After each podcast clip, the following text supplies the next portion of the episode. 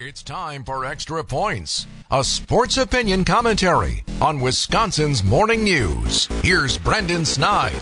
It's only been three games into the Matt LaFleur and Jordan Love era, and if you haven't been paying close attention, these two already have accomplished something the former quarterback in Green Bay failed to do in the past three seasons. That is, get punched in the mouth and get back up swinging. How many games over the past few years have we seen a Green Bay team get down early and just lay down for the remainder of the game. I know, I know. Probably way too many times to even recall, right? Adversity, unfortunately, if you're a Packers fan, was something former teams led by a former MVP did not respond well to. It's been a knock on Aaron Rodgers for quite some time, and fair or not, frankly, comebacks just didn't happen enough. Some of that may be because teams of the past didn't necessarily need to, but in other years, especially in big games, it was a real thing. Since the hiring of LaFleur in Green Bay, the Packers before this past Sunday were definitely not a comeback type of team.